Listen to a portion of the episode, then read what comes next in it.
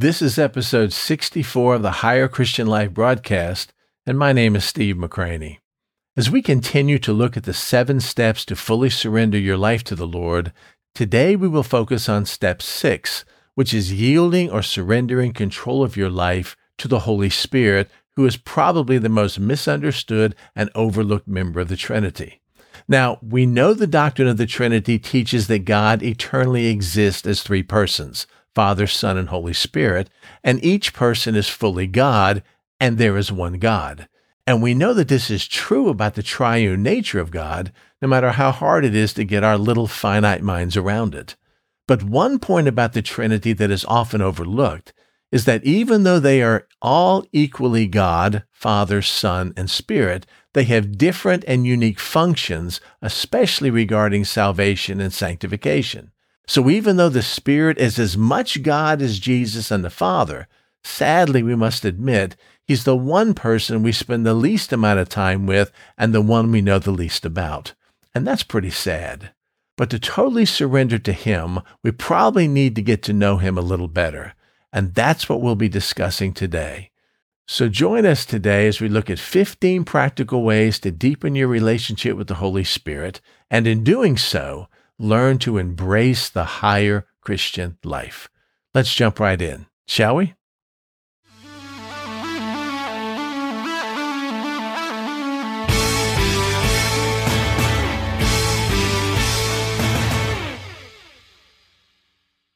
When we decide to fully yield our lives to the Lord, one essential step is surrendering control of everything to the Holy Spirit, who is probably the most misunderstood member of the Trinity.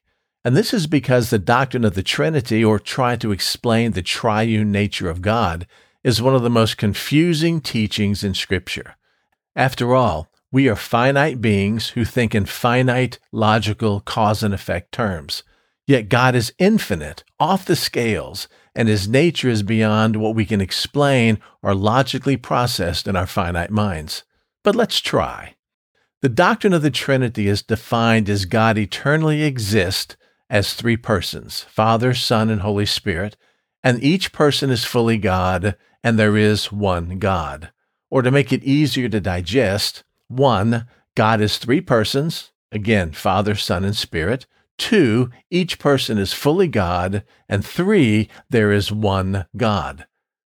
But even though they are equally God, they have different and unique functions, especially regarding salvation and sanctification. For example, Scripture reveals God the Father is right now seated on his throne in heaven. Jesus is currently at the Father's right hand interceding for us. And where's the Holy Spirit? He's the one who now lives in us and empowers us with his gifts, guidance, and transforming power. The Spirit is not a force that emanates from the Father to do his will, like in Star Wars, but he is God himself, co equal, co eternal, of the same essence as the Father and the Son. Yet, even though the Spirit is as much God as Jesus and the Father, sadly, we must admit that He's the one person we spend the least amount of time with and the one we know the least about. If you looked at just a few things the Holy Spirit has been tasked with, you will quickly notice these have to do with securing our salvation and enhancing our sanctification. It seems of the three persons in the Godhead, it is the Spirit who works the closest with us, and yet He is the one we tend to keep at arm's length, distant and aloof. Here are some key roles the Holy Spirit plays in our lives while residing in us. The Holy Spirit helps us understand God's Word and applies it to our life. John 14, 26. The Spirit guides us into truth and helps us discern right from wrong. John 16:13. The Holy Spirit produces fruit in our lives like love, joy, peace, patience, kindness, goodness, faithfulness, gentleness, and self-control. Galatians 5:22 and 23. The Holy Spirit empowers and equips us with spiritual gifts for ministry. 1 Corinthians 12, 4 through 11. The Holy Spirit helps us in our weakness and intercedes for us in prayer. Romans 8, 26 and 27.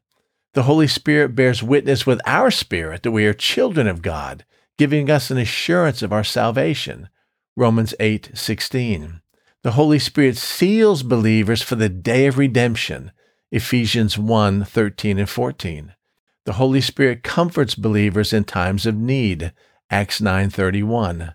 The Holy Spirit convicts the world of sin, righteousness, and judgment. John 16:8. The Holy Spirit fills believers for service by empowering them to speak the word of God with boldness. Acts 4:31 and the Holy Spirit reveals the deep things of God to believers. 1 Corinthians 2:10, and the list goes on. Notice these are not the things the Father or the Son does in us, but the Spirit.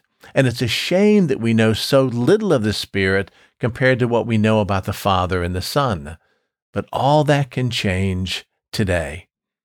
Let me give you 15 steps to build a deeper relationship with the Holy Spirit. Deep intimacy with the Holy Spirit comes through continually yielding control of our lives to Him and responding to His work within us. The more we surrender to Him, the more we learn to recognize His leadings, promptings, and His voice. And the more we obey Him, the more we acknowledge our dependence on Him and the closer He becomes to us. Like with any relationship, it grows with time. The more time you spend with the Holy Spirit, the more you will get to know him as much, if not better, than you do the Father and the Son. It is really that simple, but it takes a commitment on your part to make it happen. So let me share 15 ways to help build a closer relationship with the Spirit. Number one, begin with a simple conversation. Start by speaking to the Spirit as you would a friend. Tell him what's on your heart and confess to Him if this process of praying to Him seems strange. Remember, He is God, and He already knows, and there's nothing you will say that will surprise Him. Number two, develop a habit of thanking Him for His work and gifts in your life. Recognize the Spirit's activity in your life, such as bringing you comfort, wisdom, power, discernment, etc. And when you pray, don't make it generic by saying God or Lord. Thank the Spirit specifically by name for what He has done for you, and remember that He alone brings transformation in your life. Number three, ask Him to reveal more of Himself to you. Pray for greater knowledge, awareness, openness, and intimacy with the Spirit. Ask Him to become as close to you as Jesus and the Father, and if you ask, He will respond. Number four, Rely on His guidance every moment and show Him how dependent you are on Him. Seek the Spirit's directions in all things, big and small, and thank Him specifically for the guidance He brings. Number five, share some personal testimonies of His activity in your life and your awareness of Him. Tell others how the Spirit has guided, helped, or empowered you, and be specific.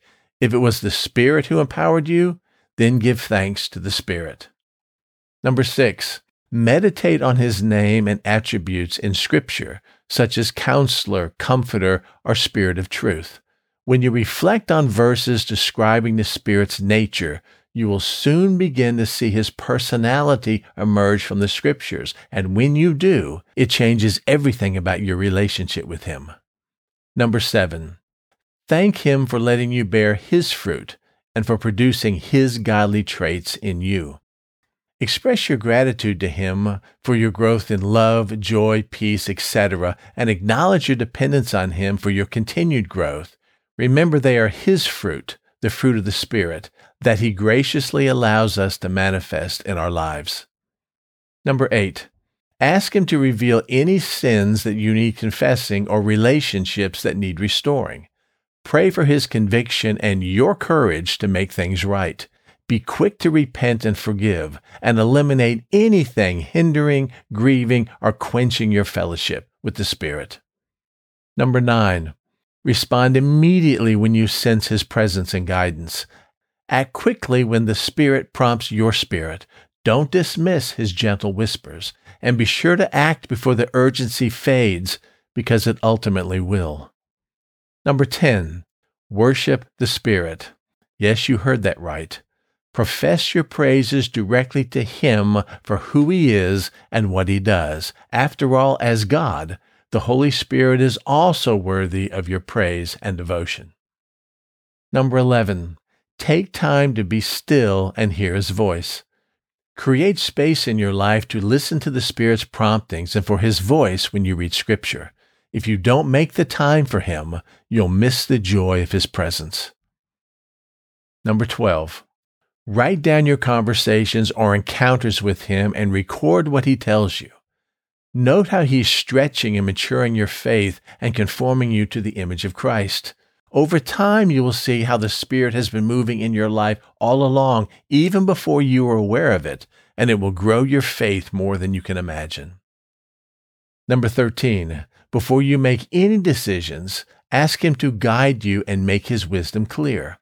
Seek the Spirit's directions in all things and wait for His green light. As Oswald Chambers said, never run before God gives you His direction. If you have the slightest doubt, then He is not guiding. Whenever there is doubt, wait. Number 14. Imagine experiencing His presence when you read Scripture about Him empowering believers, like in the book of Acts. Visualize the Spirit's activity as you read His Word. Imagine how you would have been impacted if you were there in the pages of Scripture. Then expect Him to move likewise in your life. And number 15, if you don't have a strong sense of his presence, tell him about it and ask him to increase your revelation of himself. Share honestly your desire for greater closeness with him, and rest assured he will give you what you ask, for it is his will to reveal more of himself and the Father and the Son to you. But this leaves us with one pressing question how does my life change when I grow in my relationship with the Holy Spirit? As we grow closer to the Spirit, He progressively conforms us to the image of Christ, which is the goal of our sanctification.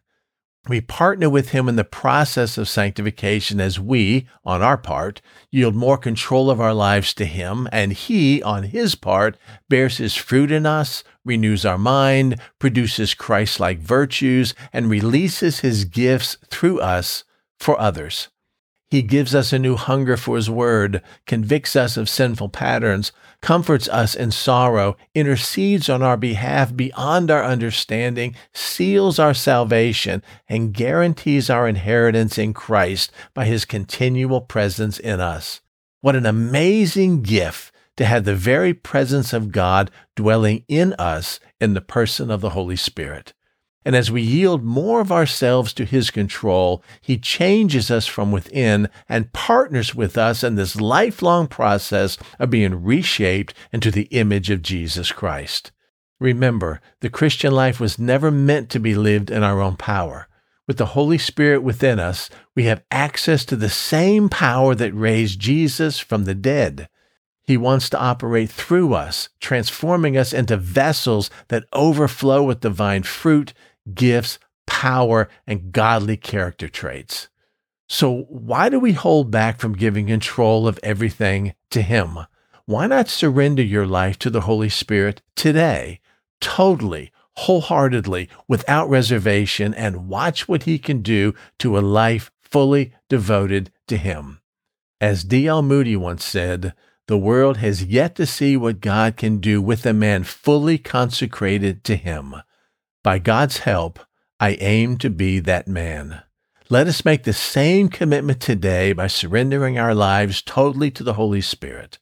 Are you ready to experience the abundant life Jesus promised? Then what are you waiting for? Let's do it today.